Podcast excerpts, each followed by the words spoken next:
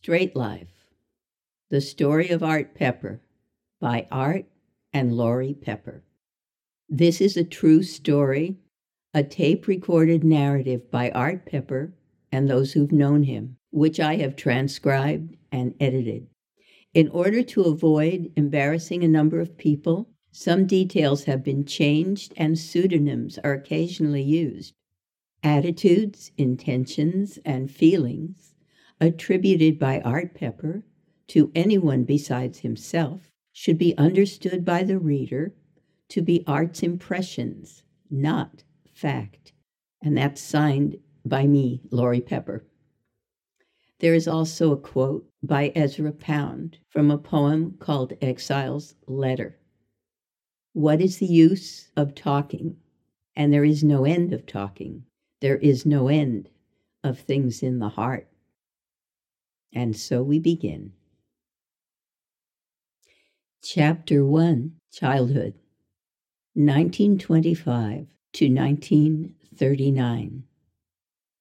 My grandmother was a strong person. She was a solid German lady, and she never would intentionally have hurt anyone. But she was cold, very cold and unfeeling. She was married at first to my father's father and had two sons. And when he died, she remarried. And the man that she married liked her son Richard and didn't like my father, whose name was Arthur, the same as mine. My father's stepfather beat him and just made life hell for him. Richard was the good guy. He was always the bad guy. When he was about 10 years old, he couldn't stand it anymore.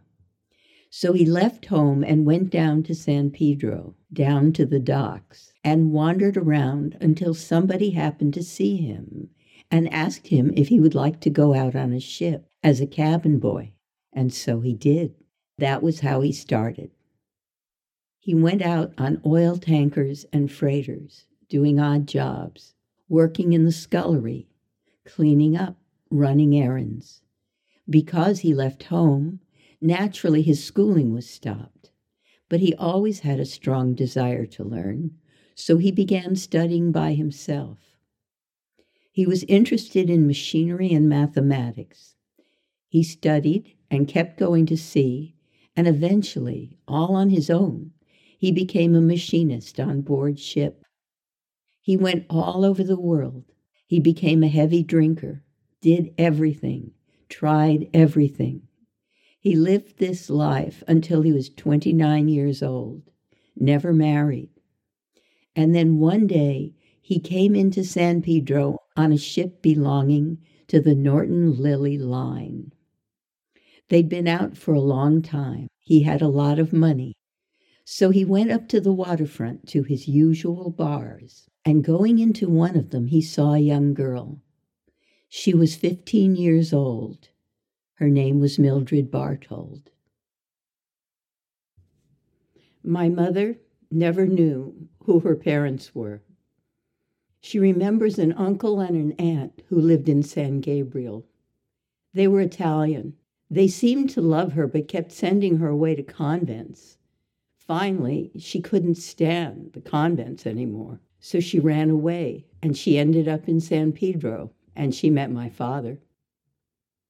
She was very pretty at the time with that real Italian beauty black hair, olive skin. My father had gotten to the point where he was thinking about settling down, getting a job on land, and not going to sea anymore.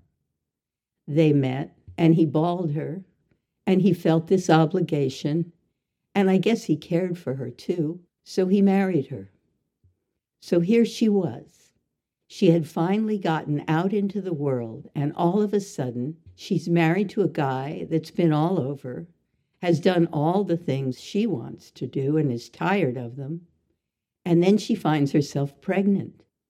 She wanted to drink, look pretty, have boyfriends. She was very boisterous, very vociferous. She would get angry and demand things. She wouldn't change. She wouldn't bend. Naturally, she didn't want a baby. She did everything she could possibly do to get rid of it, and my father flipped out. That was why he married her. He wanted a child. She ran into a girl named Betty Ward, who was very wild.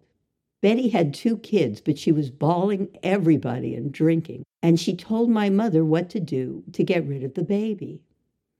My mother starved herself and took everything anybody had ever heard of that would make you miscarry, but to no avail. I was born. She lost. I was born September 1st, 1925.